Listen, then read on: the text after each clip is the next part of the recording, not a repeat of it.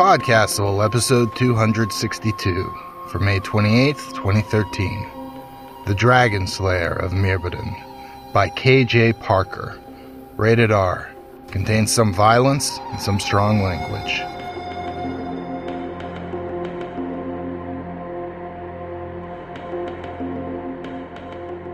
Welcome to Podcastle. I'm Dave Thompson, and let me ask you something. Are you a do it yourself kind of fix it person? And no, I'm not just asking because I'm looking. My father in law is. He recently spent a holiday weekend repairing a cheap floor lamp from IKEA. When my solution was just, how much did that cost the first time? And do you want to just buy a new one? Which I guess makes it pretty obvious that I am not. Now, my father in law and I have gotten together for a number of different odd jobs around our homes, and so I know very well those words of dread. It only takes a couple of hours, which really means you're not planning on doing anything else this weekend, are you? Because the weekend is inevitably how long it takes. It's kind of like, you know, you can get anywhere you want in Los Angeles in about 30 minutes. Home repairs? A whole weekend. Whether we're building a chicken coop, retiling a floor, hanging a door, oh God, never again hanging a door. I know deep down this is not my bag. But what else am I to do? Hire someone? Now let me ask you a completely different question. What do you think of when you think of dragon slayers? Is it Matthew McConaughey chomping on a cigar as he pops his shaved head out of a tank? Maybe it's the 1981 film of the same name. Maybe it's St. George. Maybe you're thinking of a life of excitement, nobility, romance, adventure. Probably you're not thinking about do it yourself home repairs. Probably you're not thinking about chamber pots. Filthy job, really, repairing chamber pots, especially if they need repairing when they're still full. This week, Podcastle is very proud to present The Dragon Slayer of Merebarton which was originally published in the brand spanking new anthology Fearsome Journeys, edited by Jonathan Strahan. Like, it just came out today, guys. Strahan's put together a really kick ass collection of fantasy adventure short stories, which features authors by people we at Podcastle really dig, like Scott Lynch, Saladin Ahmed, Daniel Abraham, Elizabeth Bear, Ellen Kushner, and a ton of others. Yeah, I'm going straight to my e reader. Can't wait to read the rest of this one. K.J. Parker has published 13 novels, 3 novellas, and a gaggle of short stories. Parker won the 2012 World Fantasy Award for the novella A Small Price to Pay for Birdsong. A collection of Parker's short fiction, Academic Exercises, will be published later this year by Subterranean Press. Married to a lawyer and living in the southwest of England, Parker is a mediocre stockman and forester, a barely competent carpenter, blacksmith, and machinist, a two left footed fencer, lackluster archer, munitions grade armorer, accomplished textile worker, and crack shot. Probably does chamber pots too. KJ Parker isn't KJ Parker's real name, however, if KJ Parker were to tell you KJ Parker's real name, wouldn't mean anything to you. Daniel Foley is our reader this week. You may remember hearing him about a year or so ago when he read David J. Schwartz's Delightfully Wicked, Destiny with a blackberry sauce. He's an Australian graphic design and illustration professional. So, don't forget to switch out that chamber pot and enjoy the story. The Dragon Slayer of Merebarton by K. J. Parker. I was mending my chamber pot when they came to tell me about the dragon. Mending a pot is one of those jobs you think is easy, because tinkers do it, and tinkers are no good, or they'd be doing something else. Actually, it's not easy at all. You have to drill a series of very small holes in the broken pieces, then thread short lengths of wire through the holes, then twist the ends of the wires together really tight so as to draw the bits together firmly enough to make the pot watertight. In order to do the job, you need a very hard, sharp, thin drill bit a good eye, loads of patience, and at least three pairs of rock-steady hands. The tinker had quoted me a turner and a quarter. Get lost, I told him. I'll do it myself. It was beginning to dawn on me that some sorts of work are properly reserved for specialists. Ah, the irony. Stupid of me to break it in the first place. I'm not usually that clumsy. Stumbling about in the dark was how I explained it. You should have lit a lamp then, shouldn't you? she said. I pointed out that you don't need a lamp in the long summer evenings. She smirked at me. I don't think she quite understands how finely balanced our financial position is. We're not hard up, nothing like that. There's absolutely no question of having to sell off any of the land or take out mortgages. It's just that if we carry on wasting money unnecessarily on lamp oil and tinkers and like frivolities, there'll come a time when the current slight reduction in our income will start to be a mild nuisance. Only temporary, of course. The hard times will pass and soon we'll all be just fine. Like I said, the irony. Ebba's here to see you, she said. She could see I was busy. He'll have to come back, I snapped. I had three little bits of wire gripped between my lips, which considerably reduced my snapping power. He said it's urgent. Fine. I put down the pot. Call it that. No way it was a pot anymore. It was disjointed memories of the shape of a pot, loosely tied together with metal string, like the scale armour the other side wore in Outremer. Send him up. He's not coming up here in those boots she said, and at once I realized that no, he wasn't, not when she was using that tone of. And why don't you just give up on that? You're wasting your time. Women have no patience. The tinker! That bit doesn't go there, she said. I dropped the articulated mess on the floor and walked past her, down the stairs into the great hall. Great, in this context, is strictly a comparative term. Ebba and I understand each other. For a start, he's practically the same age as me. I'm a week younger. So what? We both grew up silently ashamed of our fathers. His father, Osun, was the laziest man on the estate. Mine, well. And we're both quietly disappointed with our children. He took over his farm shortly before I came home from Outremer.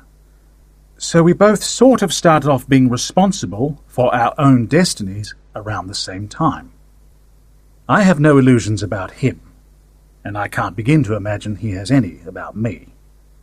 He's medium height, bald and thin, stronger than he looks, and smarter than he sounds. He used to set up the targets and pick up the arrows for me when I was a boy. Never used to say anything, just stood there looking bored. He had that look on his face. He told me I wasn't going to believe what he was about to tell me. The thing about Ebba is, he has absolutely no imagination. Not even when roaring drunk. Whimpering drunk in his case, very rare occurrence. In case you've got the impression he's what she calls basically no good. About twice a year, specific anniversaries. I have no idea what they're the anniversaries of, and of course I don't ask. Twice a year then he sits in the hayloft with a big stone jar and only comes out when it's empty. Not, is the point I'm trying to make, prone to seeing things not strictly speaking there. There's a dragon, he said. Now Osun, his father, saw all manner of weird and wonderful things. Don't be bloody stupid, I said. He just looked at me. Ebba never argues or contradicts. Doesn't need to. All right, I said, and the words just sort of squeezed out like a fat man in a narrow doorway. Where? Down Merebarton, he said. A brief digression concerning dragons. There's no such thing. However, there's the white drake. Its larger cousin, the blue drake, is now almost certainly extinct.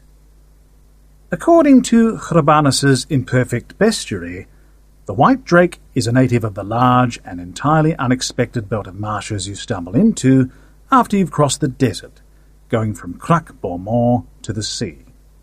Ghrabanus thinks it's a very large bat, but conscientiously cites Priscian, who holds that it's a featherless bird, and Salonius, who maintains that it's a winged lizard. The white drake can get to be five feet long. That's nose to tip of tail. Three feet of that is tail. But it can still give you a nasty nip. They launch themselves out of trees, which can be horribly alarming. I speak from personal experience. White drakes live almost exclusively on carrion and rotting fruit, rarely attack unless provoked, and absolutely definitely don't breathe fire.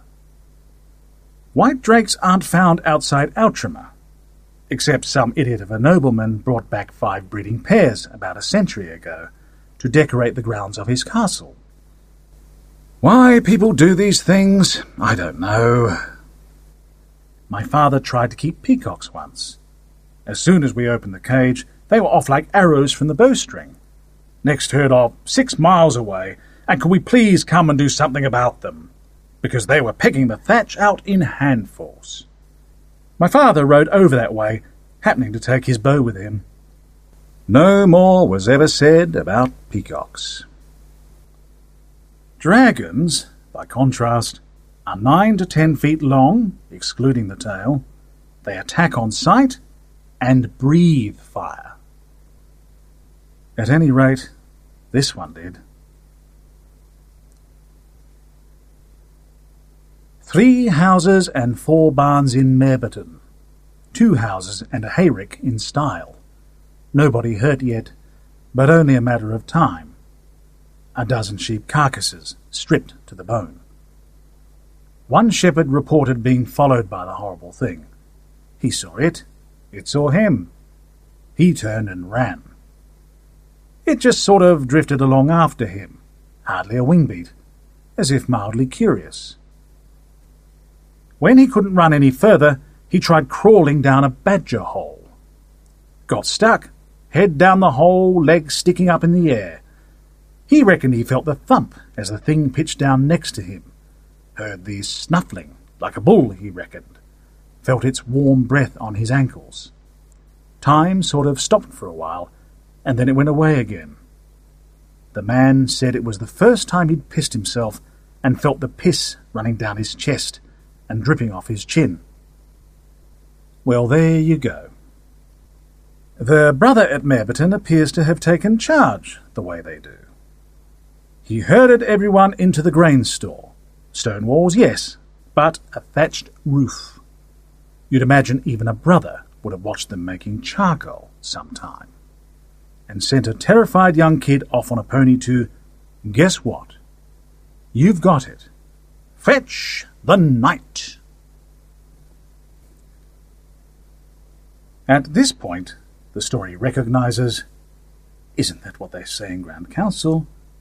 Dodina le cure Hardy, age 56, knight of the honours of Westmore, Merebarton, East Rue, Middleside, and Big Room, veteran of Outremer, four years, so help.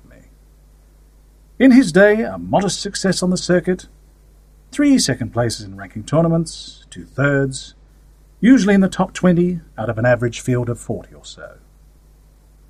Through with all that a long time ago, though. I always knew I was never going to be one of those gaunt, terrifying old men who carry on knocking 'em down and getting knocked down into their sixties. I had an uncle like that, Petipa of Liam.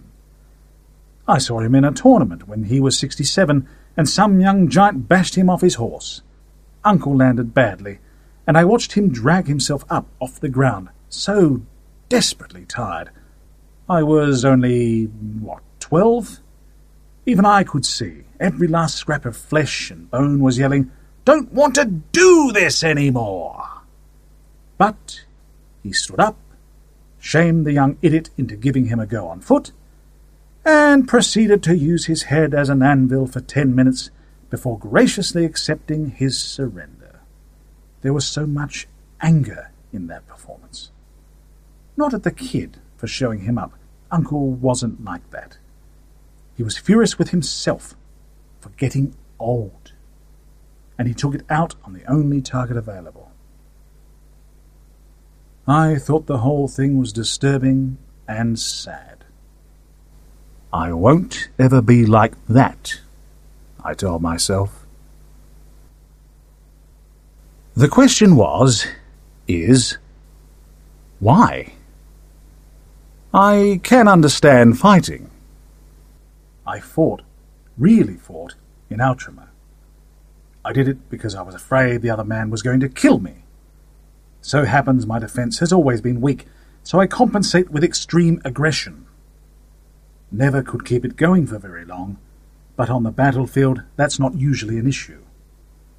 So I attacked anything that moved with white hot ferocity, fueled entirely and exclusively by ice cold fear. Tournaments, though, jousting, Behur, the Grand Melee. What was the point? I have absolutely no idea, except that I did feel very happy indeed on those rare occasions when I got a little tin trophy to take home. Was that enough to account for the pain of being laid up six weeks with two busted ribs? Of course it wasn't. We do it because it's what we do. One of my father's more profound statements. Conversely, I remember my aunt, silly woman, too soft for her own good. She kept these stupid big white chickens, and when they got past laying, she couldn't bear to have their necks pulled. Instead, they were taken out into the woods and set free, meaning in real terms, fed to the hawks and foxes. One time, my turn, I lugged down a cage with four hens and two cocks squashed in there, too petrified to move. Now, what draws in the fox is the clucking, so I turned them out in different places, wide apart, so they had nobody to talk to. Released the last hen. Walking back down the track, already the two cockbirds had found each other, no idea how, and were ripping each other into tissue scraps with their spurs.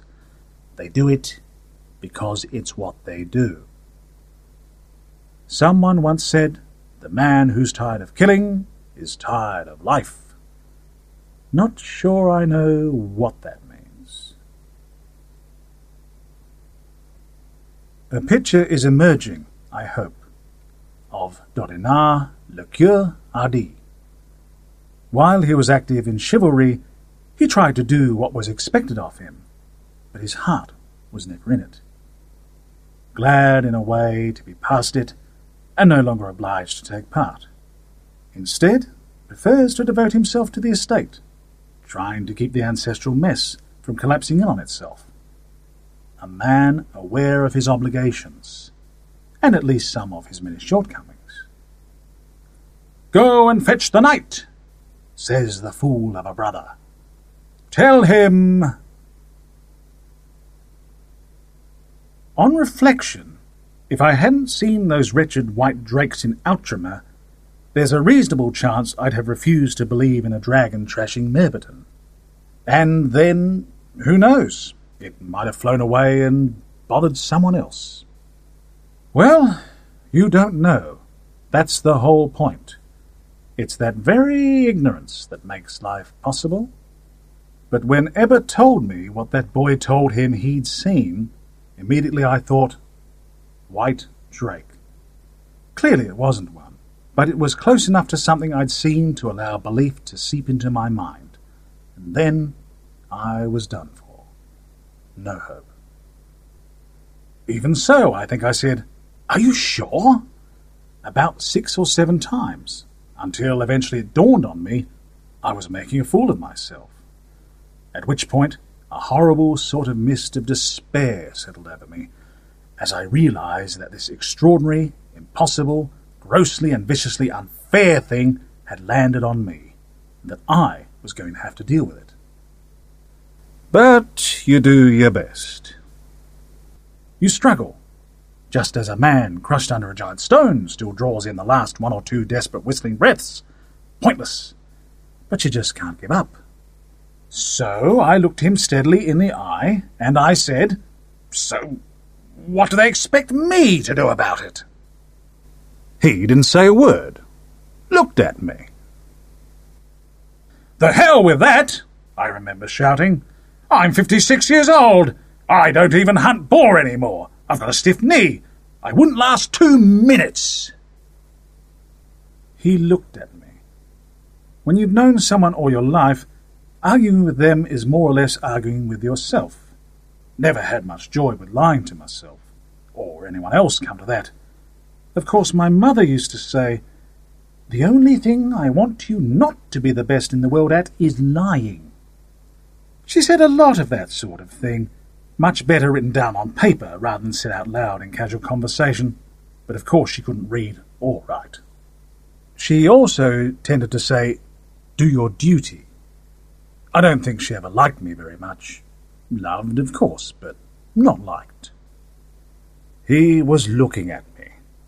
I felt like that poor devil under the stone at the siege of Crac des Bes, man I knew slightly. Comes a point when you just can't breathe anymore. We do have a library, 47 books. The Imperfect Bestiary is an abridged edition. Local copy. Drawings are pretty laughable. They make everything look like either a pig or a cow, because that's all the poor fool who drew it had ever seen. So there I was, looking at a picture of a big white cow with wings, thinking, how in God's name am I supposed to kill something like that? White drakes don't breathe fire, but there's this stupid little lizard in Permia somewhere that does. About eighteen inches long, otherwise completely unremarkable. Not to put too fine a point on it, it farts through its mouth and somehow contrives to set fire to it. You see little flashes and puffs of smoke among the reed beds. So it's possible. Wonderful. Why would anything want to do that? Rabanus, who has an answer for every damn thing, points out that the reed beds would clog up the delta, divert the flowing water, and turn the whole of South Permia into a fetid swamp if it wasn't for the frequent regular fires, which clear off the reed and lay down a thick bed of fertile ash, just perfect for everything else to grow sweet and fat and provide a living for the hundreds of species of animals and birds who live there. The fires are started by the lizards, who appear to serve no other function. Rabanus points to this as proof of the divine clockmaker theory. I think they do it because it's what they do, though I'm guessing the lizards who actually do the fire starting are resentful younger sons. Tell you about my brother in a minute. She found me in the library. Clearly, she'd been talking to Ebba. Well, she said. I told her what I'd decided to do. She can pull this face of concentrated scorn and fury. It's so intensely eloquent. There's really no need for her to add words, but she does. Oh, she does. I've got no choice, I protested. I'm the knight.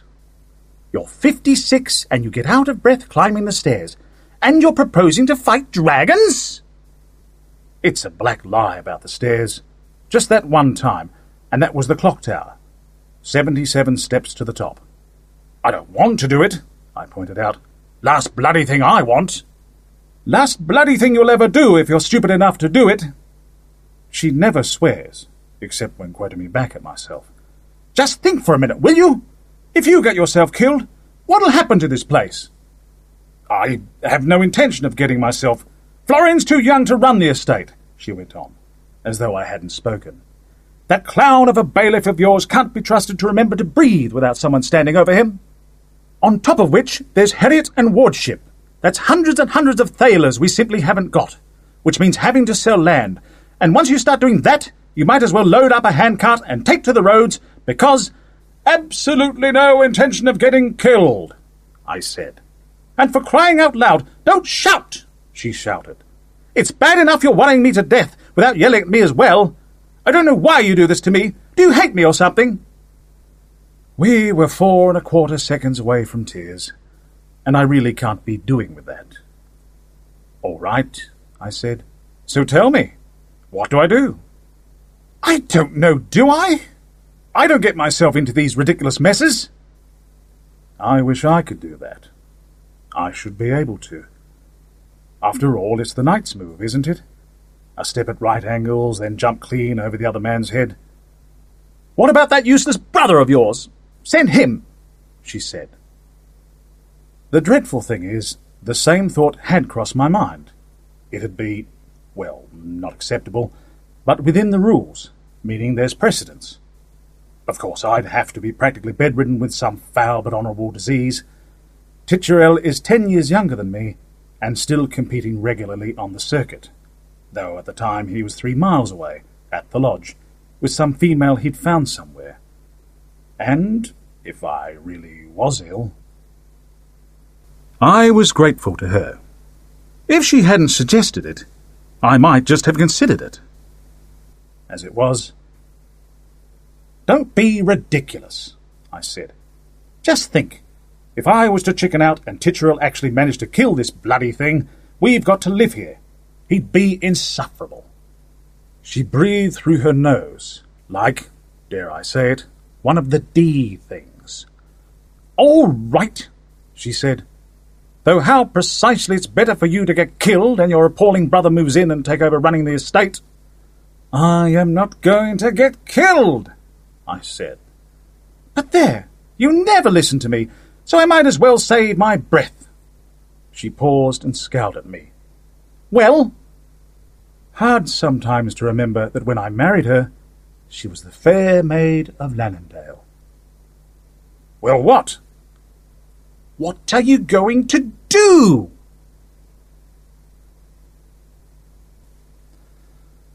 Oh, he said, sort of half turning and wiping his forehead on his forearm.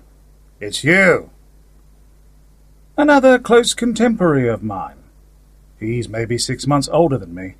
Took over the forge just before my father died. He's never like me. Still, we understand each other. He's not nearly as good a tradesman as he thinks he is, but he's good enough. Come to pay me for those harrows? he said. Not entirely, I replied. I need something made. Of course you do. He turned his back on me, dragged something orange hot out from under the coals, and bashed it very hard, very quickly, for about twenty seconds. Then he shoved it back under the coals and hauled on the bellows handle a dozen times. Then he had the leisure to talk to me. I'll need a deposit. Don't be silly, I said. There was a small heap of tools piled up on the spare anvil. I moved them carefully aside and spread out my scraps of parchment. Now, you'll need to pay attention.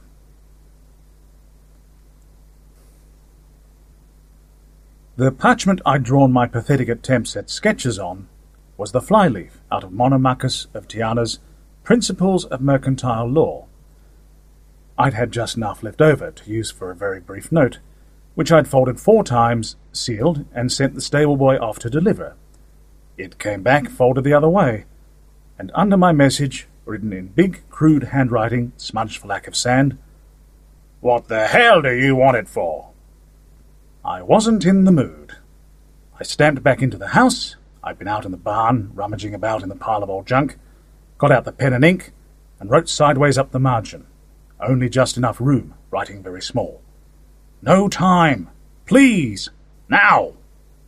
I underlined please twice. The stable boy had wandered off somewhere, so I sent the kitchen maid. She whined about having to go out in her indoor shoes. I ask you. Modo the blacksmith is one of those men who gets caught up in the job in hand. He whinges and complains, then the problems of doing the job snag his imagination. And then your main difficulty is getting it away from him when it's finished, because he's just come up with some cunning little modification which will make it ever so slightly, irrelevantly better. He does good work. I was so impressed, I paid cash. Your design was useless, so I changed it he'd said. A bit of an overstatement. What he'd done was to substitute two thin springs for one fat one, and add on a sort of ratchet thing taken off a miller's winch to make it easier to wind it up.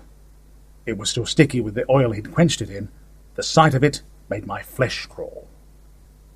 Basically, it was just a very, very large gin trap, with an offset pressure plate. It's pretty simple, I said. Think about it. Think about birds. In order to get off the ground, they've got very light bones, right? Ebba shrugged. If you say so. Well, I told him, they have. And you break a bird's leg, it can't get off the ground. I'm assuming it's the same with this bastard. We put out a carcass with this underneath. It stands on the carcass, braces it with one foot so he can tear it up with the other. Bang! Got him! This thing ought to snap the bugger's leg like a carrot, and then it won't be going anywhere in a hurry. You can be sure of that. He frowned. I could tell the sight of the trap scared him, like it did me. The mainspring was three eighths of an inch thick. Just as well Motto thought to add a cocking mechanism. You'll still have to kill it, though, he said. I grinned at him. Why? I asked. No, the hell with that. Just keep everybody and their livestock well away for a week until it starves to death. He was thinking about it. I waited. If it can breathe fire, he said slowly, maybe it can melt the trap off. And burn through its own leg in the process. Also, I added, I considered this very point, even without the trap it's still crippled. It won't be able to hunt and feed, just like a bird that's got away from the cat. He pulled a small frown that means, well, maybe. We'll need a carcass. There's that sick goat, I said. Nod. His sick goat. Well, I can't help it if all my animals are healthy.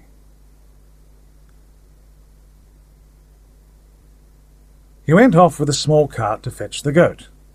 A few minutes later, a big wagon crunched down to the yard gate and stopped just in time. Too wide to pass through. It'd have got stuck. Praise be, Mahus had sent me the scorpion. Rather less joy and happiness, he'd come along with it. But never mind. The scorpion is genuine Mezentine, two hundred years old at least. Family tradition says Mahus's great great and so forth grandfather brought it back from the Grand Tour as a souvenir. More likely his grandfather took it in part exchange or to settle a bad debt, but to acknowledge that would be to admit that two generations back they were still in trade. What the hell, Mahu said, hopping down off the wagon box, do you want it for? He's all right, I suppose. We were in Outremer together. Met there for the first time, which is crazy since our houses are only four miles apart. But he was fostered as a boy, away up country somewhere. I've always assumed that's what made him turn out like he did. I gave him a sort of hopeless grin. Our kitchen maid was still sitting up on the box, hoping for someone to help her down. Thanks, I said. I'm hoping we won't need it. But. A scorpion is a siege engine. A pretty small one compared to the huge stone throwing catapults and mangonels and trebuchets they pound us with at Kruck du Best. It's essentially a big steel crossbow with a frame, a heavy stand, and a super efficient winch. One man with a long steel bar can wind it up, and it shoots a steel arrow long as your arm and thick as your thumb, 300 yards. We had them at Matouche. Fortunately, the other lot didn't. I told Mahus about the dragon. He assumed I was trying to be funny. Then he caught sight of the trap lying on the ground in front of the cider house, and he went very quiet. You're serious? he said. I nodded. Apparently it's burned some houses out at Merebarton. Burned? Never seen him look like that before. So they reckon. I don't think it's just a drake. That's. He didn't get around to finishing the sentence. No need. Which is why, I said, trying to sound cheerful, I'm so very glad your grandad had the foresight to buy a scorpion. No wonder he made a fortune in business. He obviously knew good stuff when he saw it. Took him a moment to figure that one out, by which time the moment had passed. There's no arrows, he said. What? No arrows, he repeated. Just the machine. Well, he went on, it's not like we use the bloody thing. It's just for show. I opened and closed my mouth a couple of times. Surely there must have been. Originally, yes, I suppose so. I expect they got used for something around the place. He gave me a thin smile.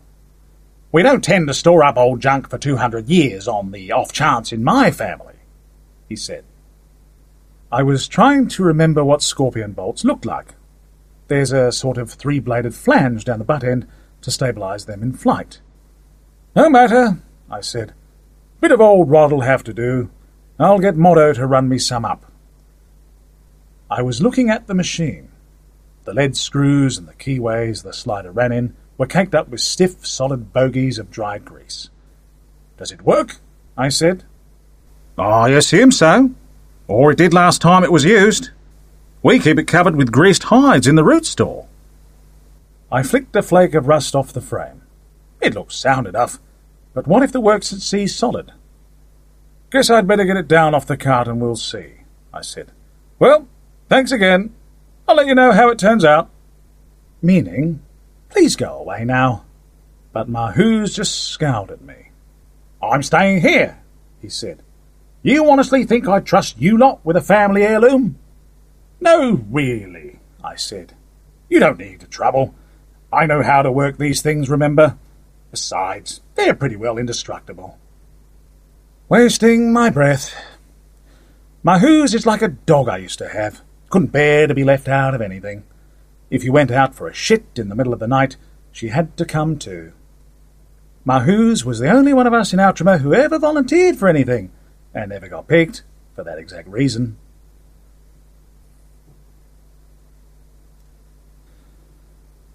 So, through no choice or fault of my own, there were nine of us.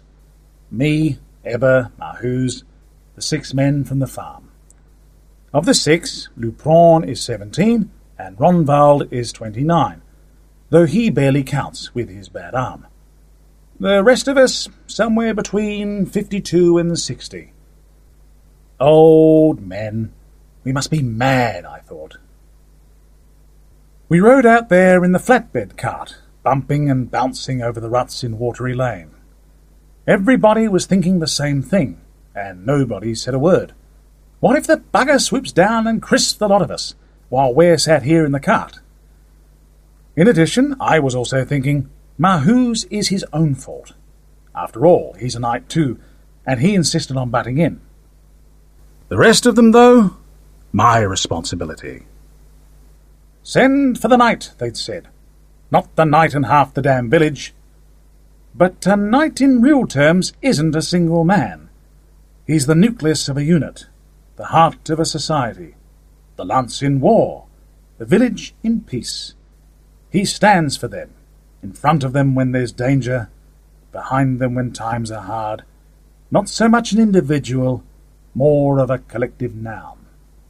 That's understood, surely, so that in all those old tales of gallantry and errantry, when the poet sings of the knight wandering in a dark wood and encountering the evil to be fought, the wrong to be put right. Knight in that context is just shorthand for a knight, and his squire, and his armour bearer, and his three men at arms, and the boy who leads the spare horses. The others aren't mentioned by name, they're subsumed in him.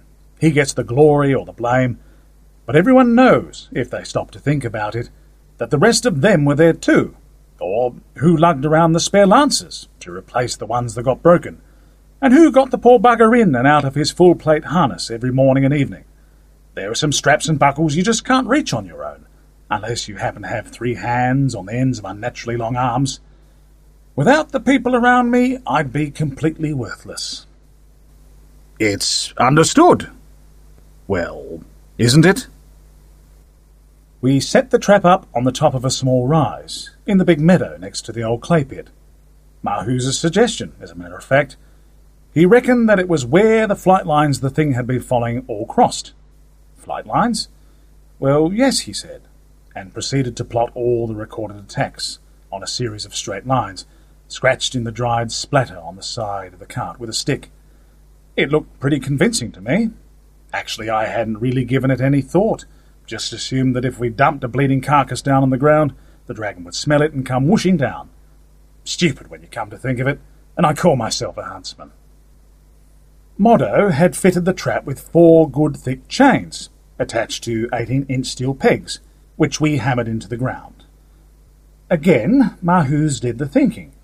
They needed to be offset, his word, so that if it pulled this way or that, there'd be three chains offering maximum resistance. Well, it made sense when he said it. He's got that sort of brain, invents clever machines and devices for around the farm. Most of them don't work, but some of them do. The trap, of course, was Plan A. Plan B was the scorpion, set up 75 yards away, under the busted chestnut tree, with all that gorse and briars for cover. The idea was we had a direct line of sight, but if we missed and he came at us, he wouldn't dare swoop in too close, for fear of smashing his wings on the low branches. That bit was me. We propped the poor dead goat up on sticks so it wasn't actually pressing on the floor plate of the trap, then scampered back to where we'd set up the scorpion. Lupron got volunteered to drive the cart back to Castle Farm. He whined about being out in the open, but I chose him because he's the youngest, and I wanted him well out of harm's way if the dragon actually did put in an appearance. Seventy-five yards was about as far as I trusted the scorpion to shoot straight, without having to make allowance for elevation. We didn't have time to zero it, obviously, but it felt stupidly close. How long would it take the horrible thing to fly seventy-five yards? I had no idea, obviously. We spanned the scorpion, reassuringly hard to do, loaded Modo's idea of a bolt into the slider groove, nestled down as far as we could get into the briars and nettles, and waited. No show. When it got too dark to see, Mahus said, What kind of poison do you think it'd take to kill something like that? I'd been thinking about that. Something we haven't got, I said. You reckon? Oh, come on, I said. I don't know about you, but I don't keep a wide selection of poisons in the house, for some reason. There's Archer's root, Ebba said. He's right, Mahu said. That stuff'll kill just about anything. Of course it will, I replied. But nobody around here. Marcel, Ebba said. He's got some. News to me. What? Marcel, Leonard's boy. He uses it to kill wild pigs. Does he now? I thought. It had occurred to me that wild boar were getting a bit hard to find. I knew all about smearing a touch of archer's root on a bit of jagged wire nailed to a fence post. All love to scratch, and it's true. They do a lot of damage to standing corn. That's why I pay compensation. Archer's root is illegal, of course, but so are a lot of useful everyday commodities. I'd better ask him, Ebba said. He won't want to get in any trouble. Decided unanimously, apparently. Well, we weren't doing any good crouching in the bushes. It did cross my mind that if the dragon hadn't noticed a dead goat with a trap under it, there was no guarantee it had noticed the same dead goat stuffed full of archer's root. But I dismissed the idea as unconstructive. We left the trap and the scorpion set up, just in case, and rode in the cart back to Castle Farm. To begin with, as we came over the top of the Hog's Back down Castle Lane, I assumed the pretty red glow on the skyline was the last blush of the setting sun. As we got closer, I hoped that was what it was. By the time we passed the quince orchard, however, the hypothesis was no longer tenable. We found Lupron in the goose pond. Stupid fool, he'd jumped in the water to keep from getting burned up. Of course, the mud's three feet deep on the bottom. I could have told him that. In passing, I think Lupron was my son. At any rate, I knew his mother rather too well, seventeen years ago. Couldn't ever say anything, naturally. But he reminded me a lot of myself. For a start, he was half smart stupid, just like me. Hurling myself in the pond to avoid the flames was just the sort of thing I might have done at his age. And, goes without saying, he wasn't there when we dug the bloody pond 21 years ago, so how could he have known we'd chosen the soft spot? No use for anything else. No other casualties, thank God, but the hay barn, the straw rick, the wood pile, all gone. The thatch, miraculously, burnt itself out without taking the rafters with it. But losing that much hay meant we'd be killing a lot of perfectly good stock come winter, since I can't afford to buy in. One damn thing after another. Uh, Opito, Larchen's wife, was hysterical, even though her home hadn't gone up in flames after all. Larchen said it was a great big lizard, about twenty feet long. He got one very brief glimpse of it out of the corner of his eye just before he dragged his wife and son under the cart. He looked at me like it was all my fault. Just what I needed after a long day crouched in a briar patch. Lupron played the flute, not very well. I gave him the one I brought back from Outremer. I never did find it among his stuff, so I can only assume he sold it at some point. Anyway, that was that, as far as I was concerned. Whatever it was, wherever it had come from, it would have to be dealt with as soon as possible. On the ride back from the farm, Mahus had been banging on about flight lines again. Where we were going to move the bait to, two days here, while the wind's in the south. Then, if that's no good, then another two days over there, and if that still doesn't work, we'll know for sure it must be following the line of the river, so either here, there, or just possibly everywhere would be bound to do the trick, logically speaking. I smiled and nodded. I'm sure he was perfectly correct. He's a good huntsman, Mahus. Come the end of the season, he always knows exactly where all the game we failed to find must be holed up. Next year, he then says. Trouble was, there wasn't time for a next year. By midnight, couldn't sleep, oddly enough, I was fairly sure how it had to be done. Before you start grinning to yourself at my presumption, I had no logical explanation for my conclusions. Flight lines, patterns of behavior, life cycles, cover crops, mating seasons, wind directions, put them together and you'll inevitably flush out the truth, which will then elude you zigzag running through the roots of the long variables. I knew. I knew because I used to hunt with my father. He was, of course, always in charge of everything, knew everything, excelled at everything. We never caught much.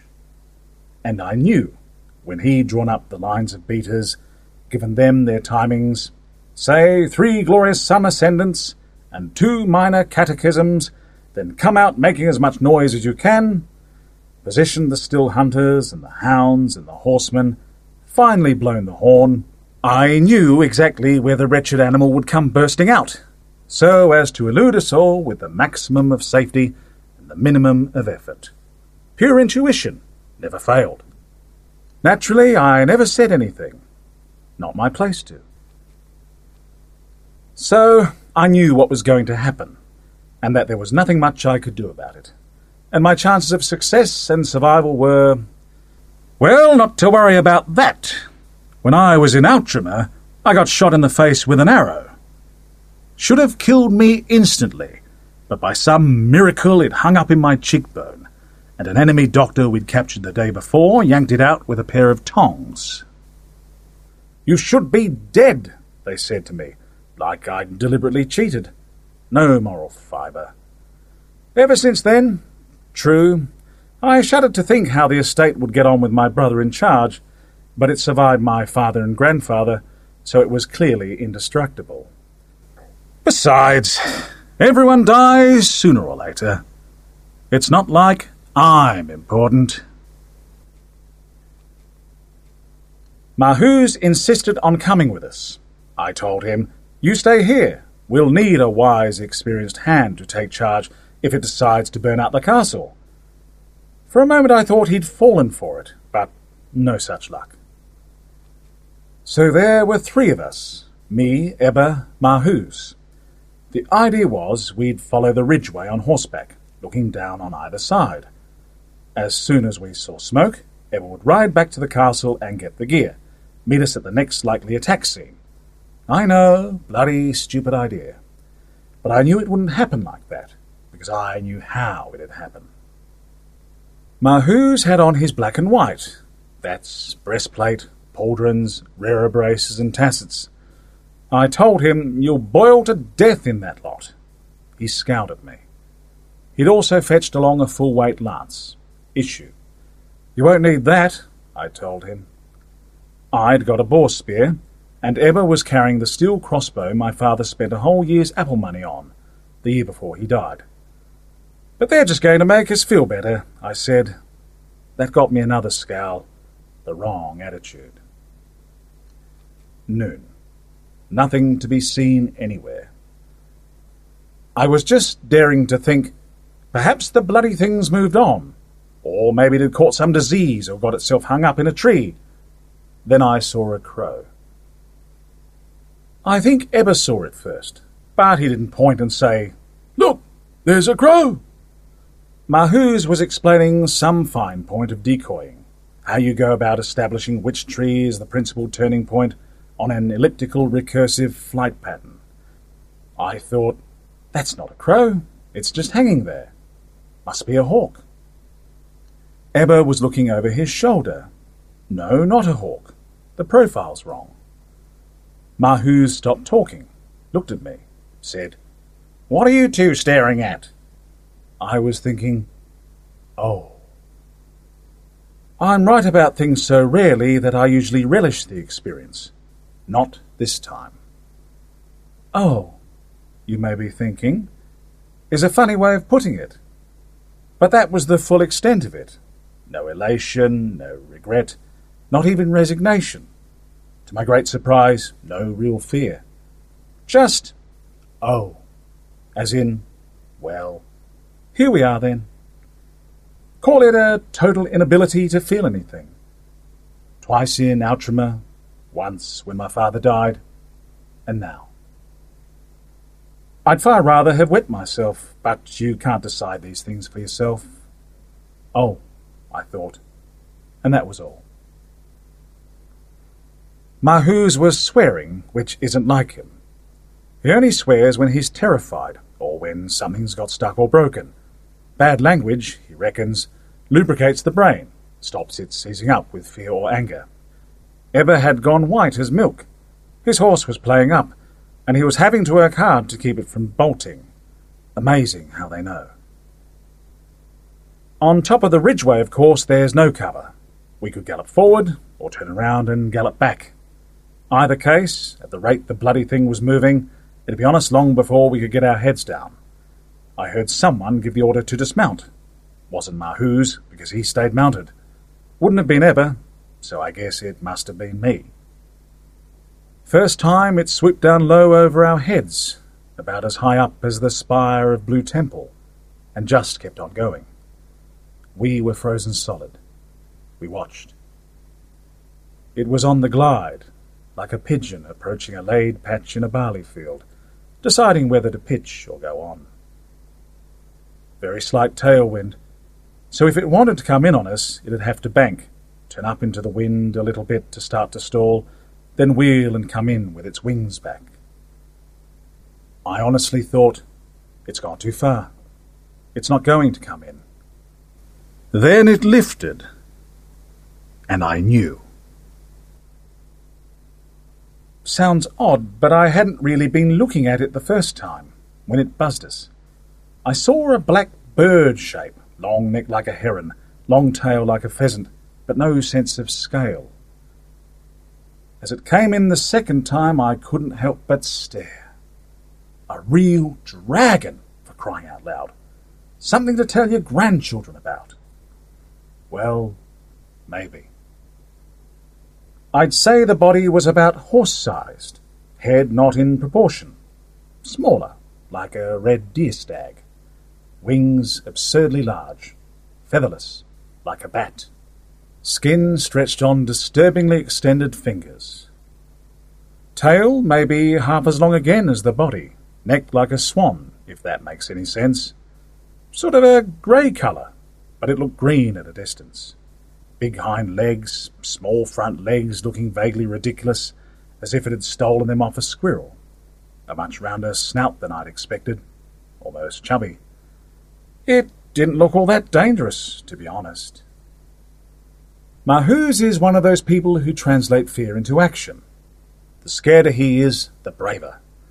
Works against people. No warning. It'd have been nice if he'd said something first. He kicked his horse hard enough to stove in a rib, lance in rest, seat and posture straight out of the coaching manual. Rode straight at it. What happened then?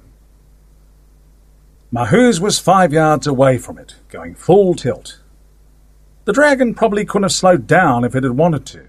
Instead, it actually made this sort of pop noise as it opened its mouth and burped up a fat round ball of fire, then lifted just a little to sail about five feet over Mahoos's head. He, meanwhile, rode straight into the fireball and through it. And stopped, and fell all to pieces. The reason being, there was nothing left. Horse, man, all gone. Not even ash. And the dozen or so pieces of armour dropping glowing to the ground, cherry red, like they'd just come off the forge. I've seen worse things in Outremer, but nothing stranger. I was gulping, forgotten all about the dragon. It was Ebba who shoved me down as it came back. I have no idea why it didn't just melt us both as it passed, unless maybe it was all out of puff and needed to recharge. Anyway, it soared away, repeated the little lift. I had a feeling it was enjoying itself. Well, indeed. It must be wonderful to be able to fly. Ebba was shouting at me, waving something. The crossbow. He wanted me to take it from him. Shoot it! He was yelling. Made no sense to me, but then again, why not?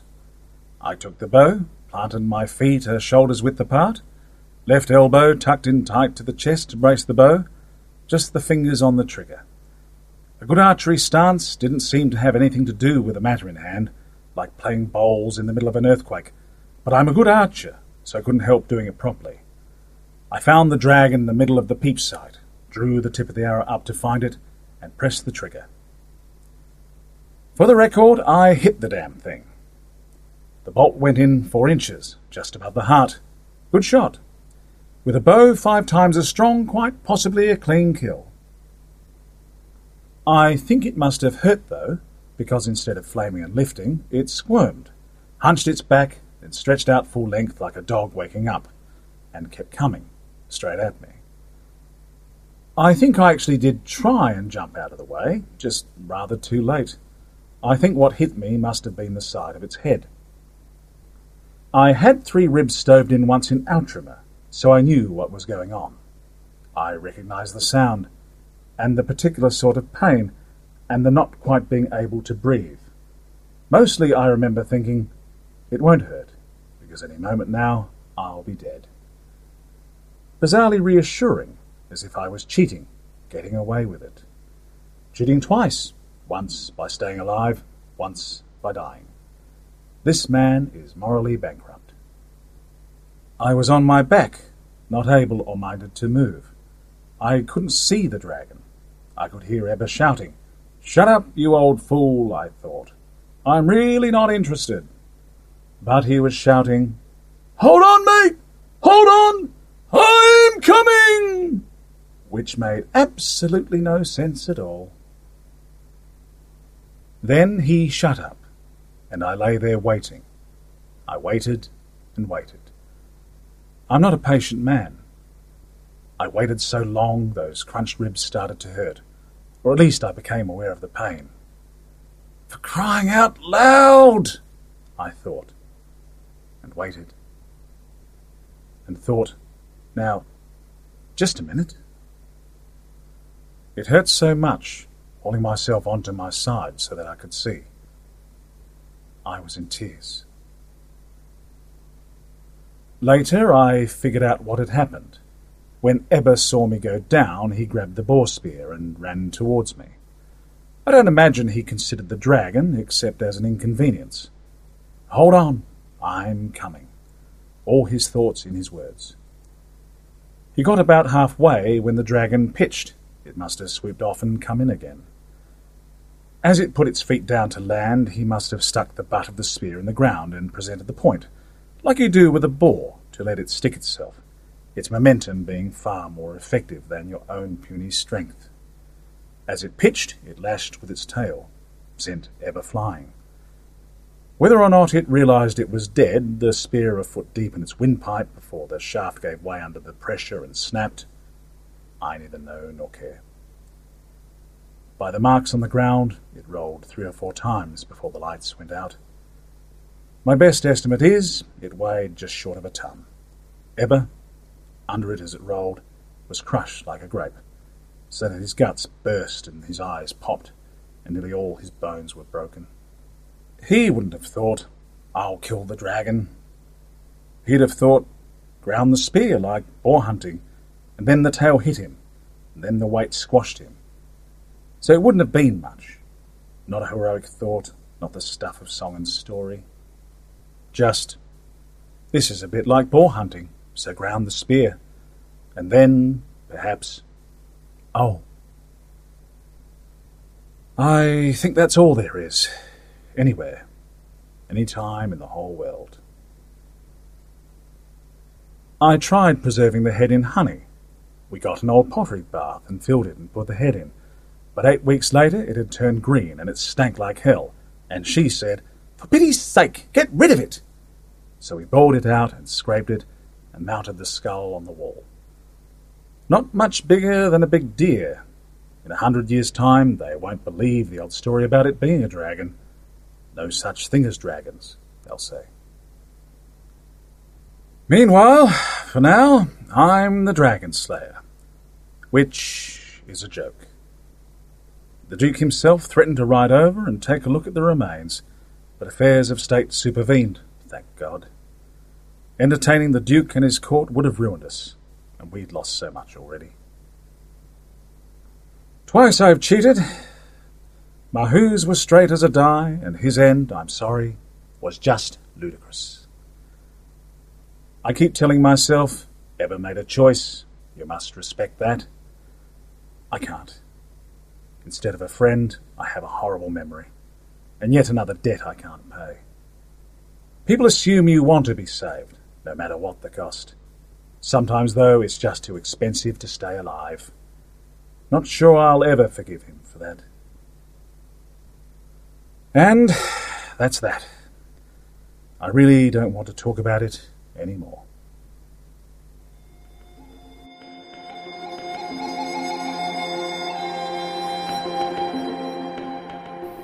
And welcome back. We hope you enjoyed it, and then even if you're like me and occasionally starting to feel a little bit older, you're not too old for this shit. Unless you actually are, or said shit sounds completely joyless, then in that case, yeah, you're totally too old for it. Also, remember, Fearsome Journeys is out now in bookstores everywhere. Grab yourself a copy, and then hop on to forum.escapeartist.net and let us know what you thought of it by posting in the What Are You Reading thread so we can all talk about it together. Cool? Alright, we'll look for you there. Speaking of our forum, feedback today is for Dirk Flinthart's The Red Priest's Vigil, read by Graeme Dunlop.